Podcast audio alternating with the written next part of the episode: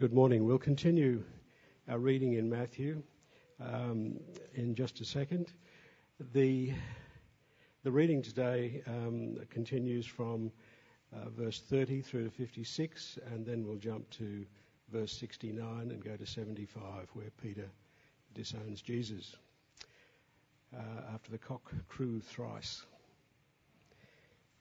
Now, after the um, the supper, the, the supper that Stephen was reading about, and that we just experienced as our, our communion this morning, they, uh, they sang a hymn and then they went out to the Mount of Olives. Now, the Mount of Olives is east of Jerusalem, so on the east wall of the Temple Mount, the, uh, the valley goes down to the brook of Kidron.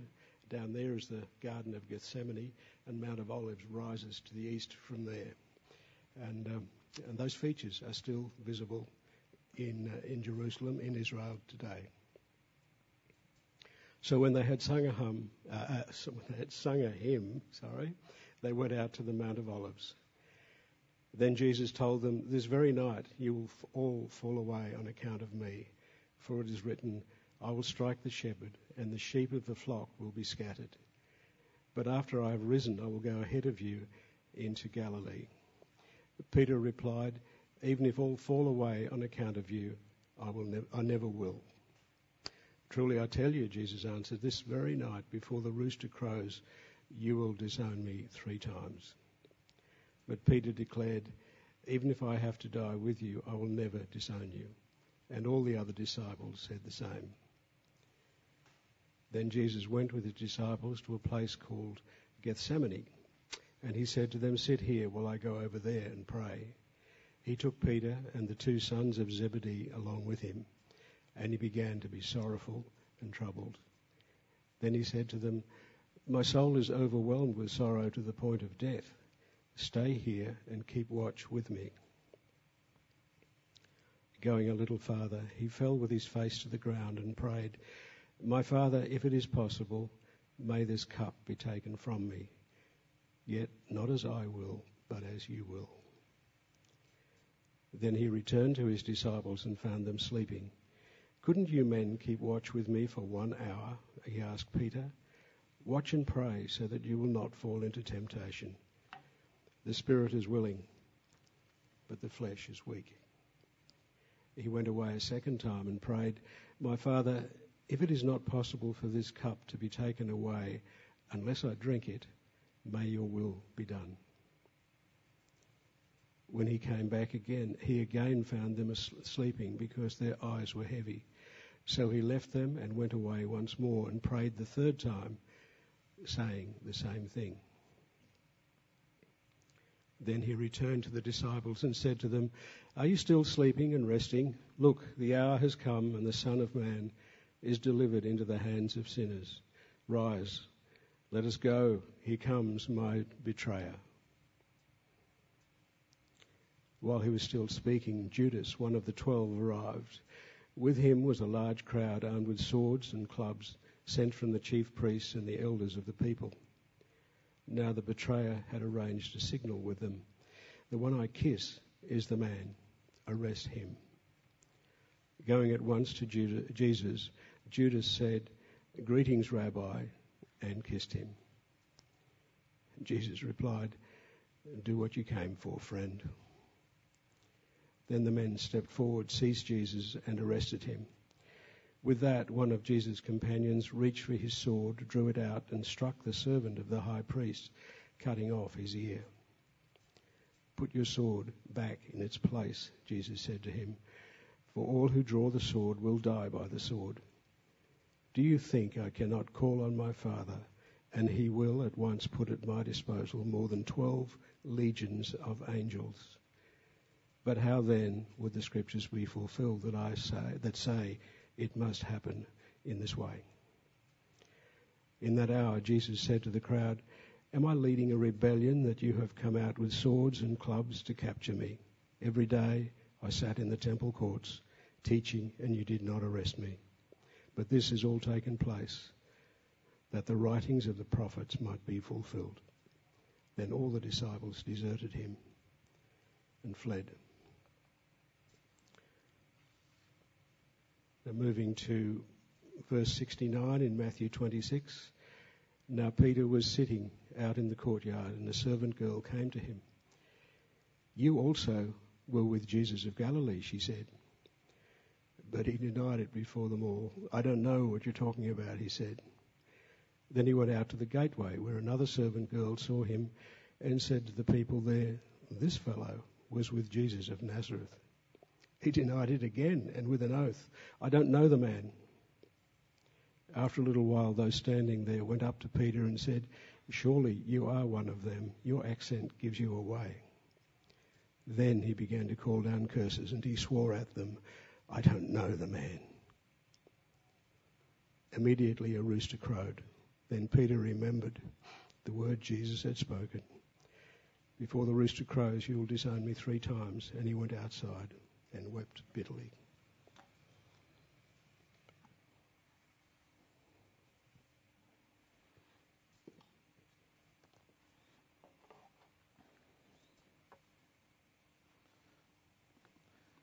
It's amazing how you can think you're prepared for something, but then when it comes, it still manages to take you by surprise.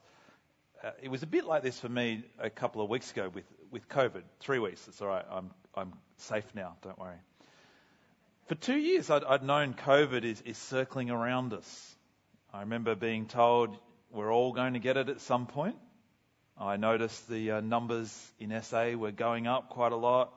My um, kids' school was messaging me every hour, it seemed, that there was a new case in the kids' class. I should have been well and truly prepared that COVID was coming, and I was in one sense. But then, what happens when I do the rat test on one of my kids and it comes back positive? I'm shocked. I'm sitting there kind of dumbfounded, struggling to think through what life will mean now for the next few weeks, struggling to remember what I'm supposed to do next, suddenly realizing how unprepared I really was and how little toilet paper I'd managed to stockpile, even though I had two years to do it. Being truly prepared, it's harder than I thought. Now, for quite a while now, we've been working through Matthew across the last 12 months or more. And for quite a while, we, have been seeing that Jesus has been preparing his disciples, preparing them for the fact that he is about to die.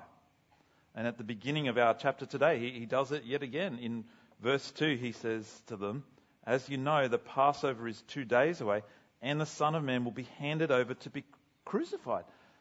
They know this. It's just two days away, and yet they don't really know it, not on a deep level. Now, being mentally and, and physically prepared to get COVID is one thing. But them being able to wrap their minds around the idea that Jesus is about to be crucified is something else. Because these people, they're seriously invested in his success. And what he's talking about sounds to them like failure. They've given up the last three years of their lives. They've lived a life on the road, not seen their wife and their kids. They've given up income for three years their reputation, even their life is on the line. And they know that it's worth it because they know the kingdom of God is coming. They've seen firsthand what Jesus can do healing the sick, calming the storm, even raising the dead. It's clear to them that victory is coming. And so when Jesus starts talking about not victory, not even plans and, and strategies that they need to put in place. When his preparations are talking to them about his humiliation, his death on a cross, it's incredibly hard for them to be prepared to accept that this is the way that God is going to win his victory through Jesus. And time's running out for them to get prepared. It's getting pretty close to the end now. It's Thursday night. It's not two days till Jesus dies now. It's the very night before Jesus' death. And throughout this night, as we've just had it read at, several points, what we see is that Jesus starts to prepare his disciples in a new way. He prepares them for God's victory by preparing them for their own failure. That's what we see across this night. Jesus gently lovingly prepares them for what's about to happen. And what's going to happen is that before they taste victory, they're going to face grief, they're going to face defeat, and they're going to face failure. And in fact, the only way that they will ever taste victory is by coming face to face with their failure. What they really needed to understand is that victory for them can come to them, only ever come to them, by Jesus alone. I mean, the point is, Jesus sees what we don't see, that we don't have what it takes. So, first, in, in verse 20, as evening comes, Jesus prepares them for what's about to happen by pointing them to Judas' betrayal. This is the failure of, of a worse kind. You know, after everything that Judas had seen and heard and all that time with Jesus, he joins his enemies and hands Jesus over to death for money. Judas' betrayal to the other disciples must have felt like all that Jesus had been working towards was falling apart. But Jesus prepares them to understand it differently. He says rather than destroying what they've been working for, Jesus' failure is, is something that God actually intends to use in his plan. What Judas does is so wrong, but his failure doesn't threaten God's victory.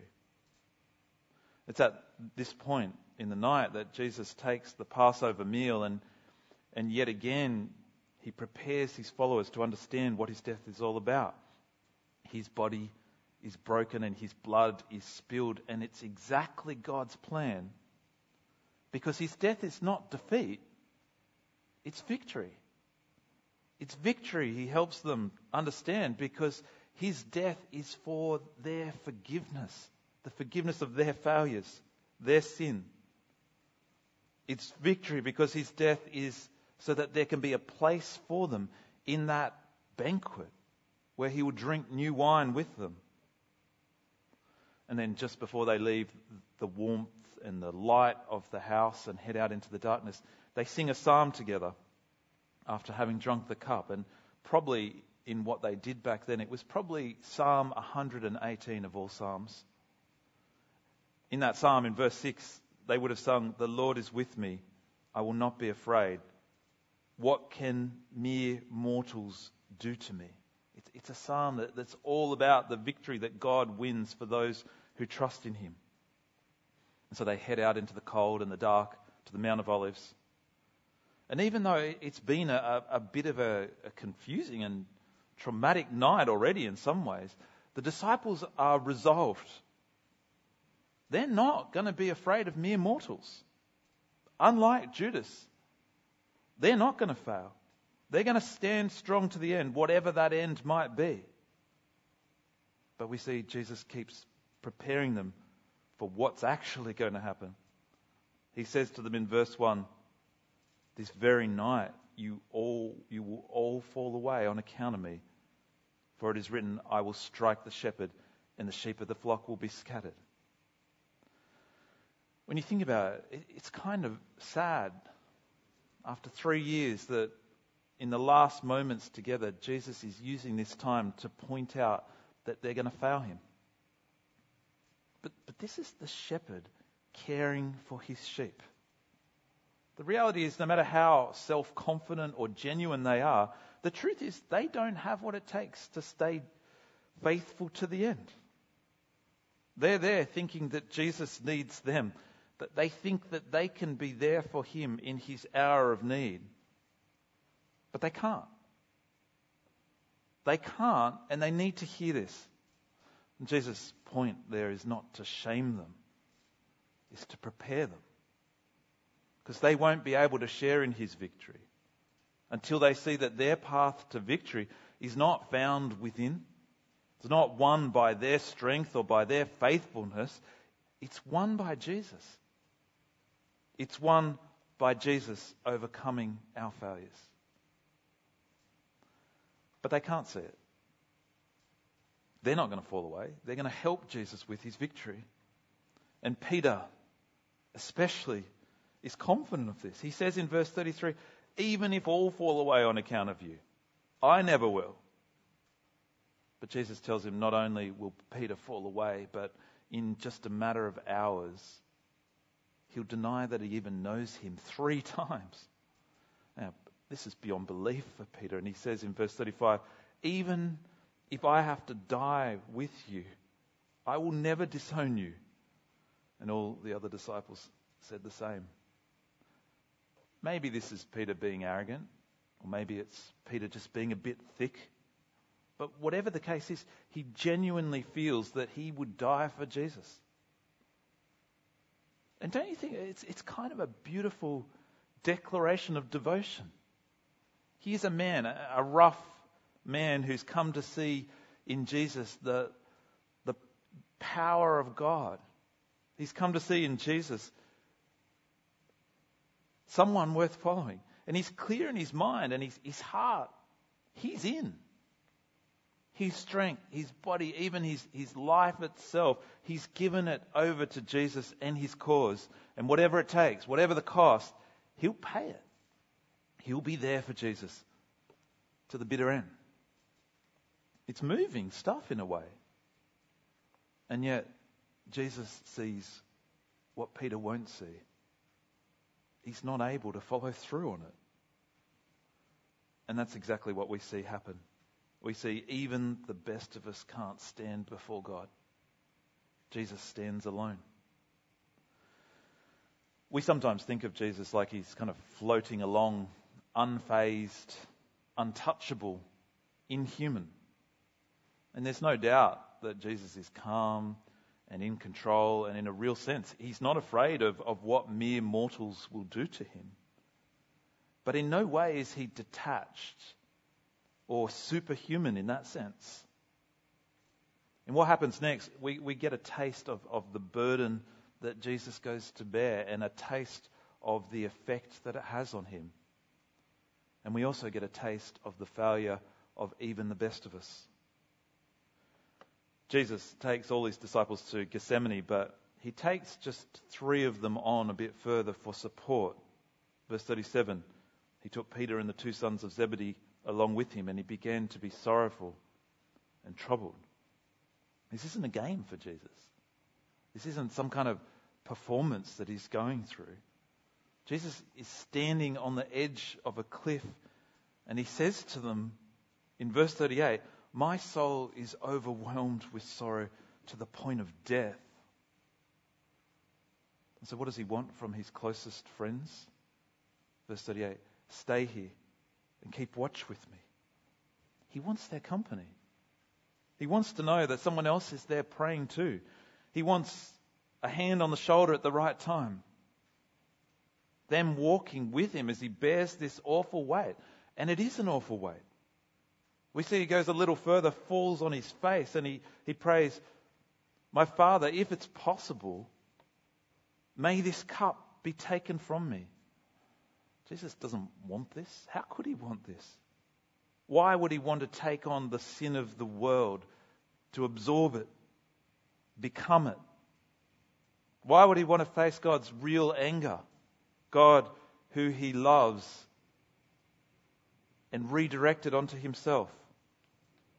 Jesus wants to be saved from this dreadful mission, and yet there's something else that he wants even more. Verse 39, he prays, Yet not as I will, but as you will. Jesus wants what God wants more than he wants his own life. Jesus wants to win the victory that God wants to win humanity's failures forgiven forever. And none of us have ever stood on, on such an awful cliff, on the edge of such an awful cliff that Jesus stands, stands on. None of us ever will or even could.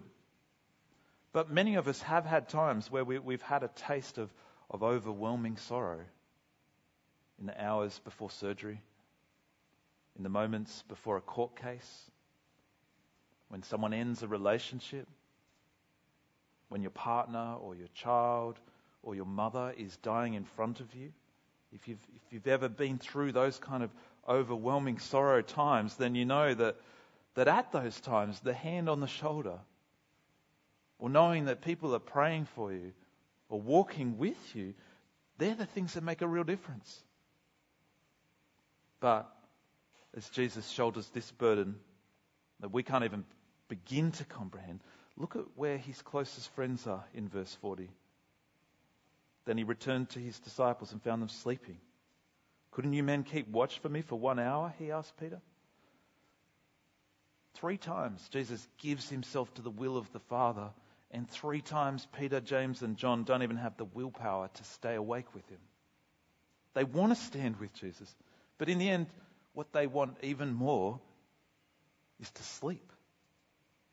They fail to even support Jesus by staying awake with him, let alone help him in any way with his victory.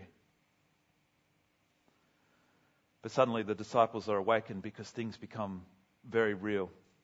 Because into the garden, Judas leads a band of, of men armed with swords and clubs sent from the chief priests and the elders of the people.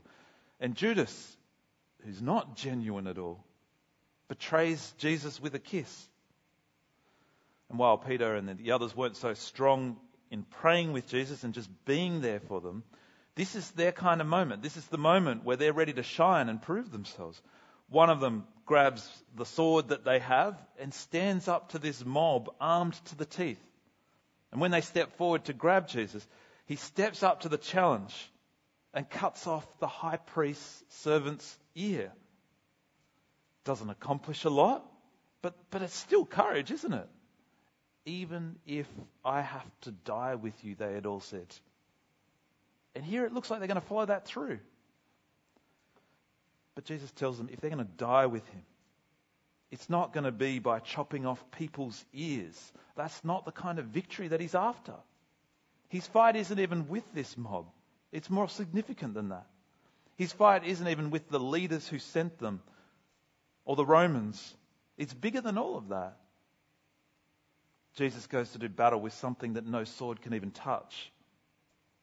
He goes to do battle with something that no human, no other human can even touch. His fight is with sin and its consequence, death. And he fights by surrendering to it in the place of others. The disciples, they think that Jesus needs him, but he doesn't. He says to them in verse 53 Do you think I cannot call on my Father? And he will at once put at my disposal more than 12 legions of angels. Jesus could call on over 70,000 beings, each one on their own who could deal with this mob. That's the kind of power that he has at his disposal at all times. Jesus surrenders to this army and to these leaders not because he has to, but because he's surrendering himself to the will of God in order to fight for his people by giving his life for theirs. And the disciples. The disciples are willing to fight and even die. But what they're not willing to do is surrender. And so in verse 56, we see then all the disciples deserted him and fled. For all those confident words, all their genuine intentions, in the end, they fail. In the end, they run off into the dark, defeated, leaving Jesus to face what's coming alone. Not one of them stands with him. Except for Peter. Peter, who'd said, Even if all fall away on account of you, I never will. And now he does what I'm not sure I could ever, ever force myself to do he pulls himself together with an act of willpower, musters up the courage, and walks into the house of his enemy. He even sits with the guards within eyeshot of Jesus, eyesight of Jesus. And there in the distance, Jesus is being accused by the high priest. False witnesses are being paraded before him. And they seem to be getting more and more desperate in their accusations because Jesus stands there silently. But then he speaks, and then there's a kind of uproar in the crowd, and Peter's trying to figure out what's going on. But suddenly he finds he's got problems of his own because a servant girl is staring at him. And then the next thing, she's trying to out him as a follower of Jesus. But Peter again manages to pull himself together, hold his nerve. He quickly denies it, and he moves away a bit out to the gateway. But would you believe it? Another servant girl appears and starts saying the same thing. He's thinking, what is it with these servant girls? They're not the kind of people you would normally find terrifying, but every time they walk past, every time they whisper to each other, it's all Peter can do to stop himself from running. But he manages to keep it together until a group of men walk up to him and confront him. And things are getting pretty desperate now, so he throws in some swear words to add weight to his denial of Jesus. When suddenly a rooster crows and he remembers what had seemed impossible to him just hours ago now seemed like his only option. And so, for the third time that night, the third time that night, he leaves Jesus standing alone to face his fate. Once in the garden while he slept when Jesus needed him. Once when he was arrested, he ran. And now, for the third night, he fails Jesus. Third time that night. And from here on in, Jesus stands completely alone. But you know, that was exactly what Jesus has been preparing them to see across this night. What they needed to see. What we need to see.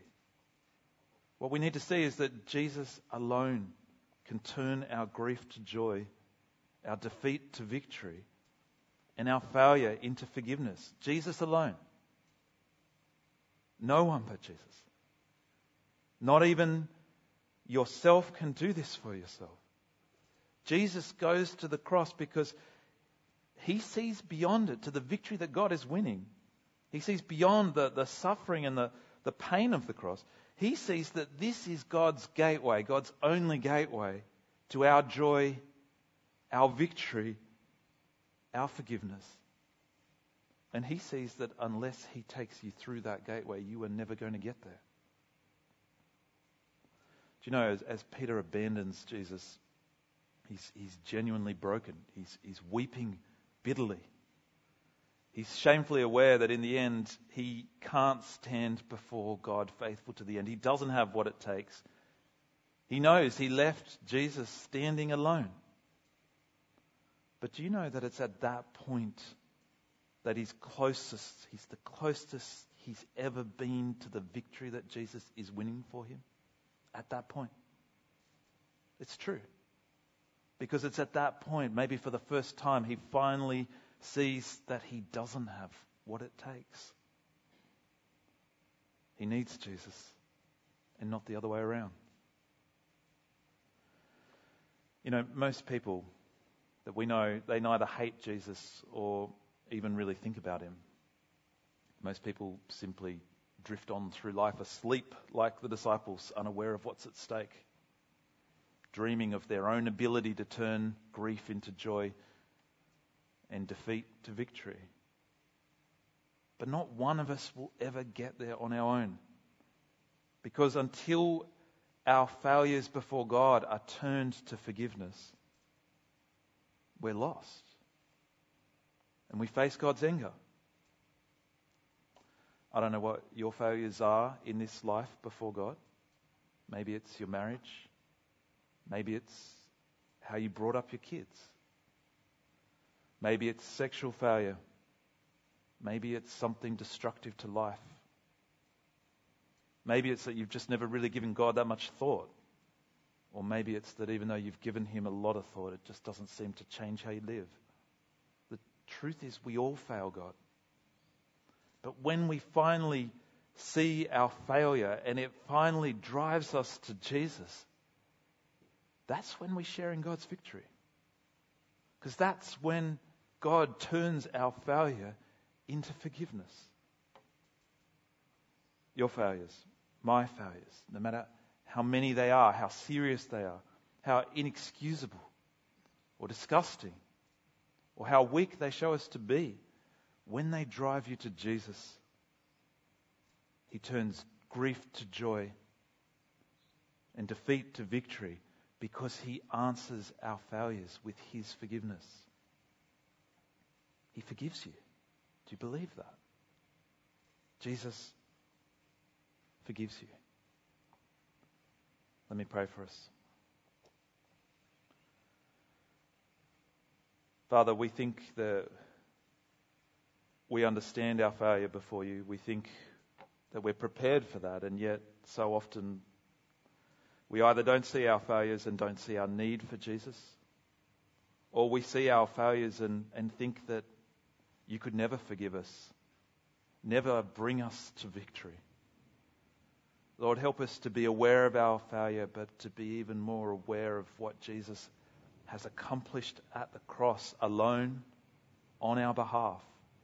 That we truly enter into your victory in Him, your joy, because in Him and Him alone we are absolutely forgiven.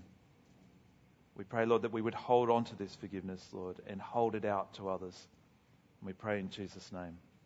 Amen.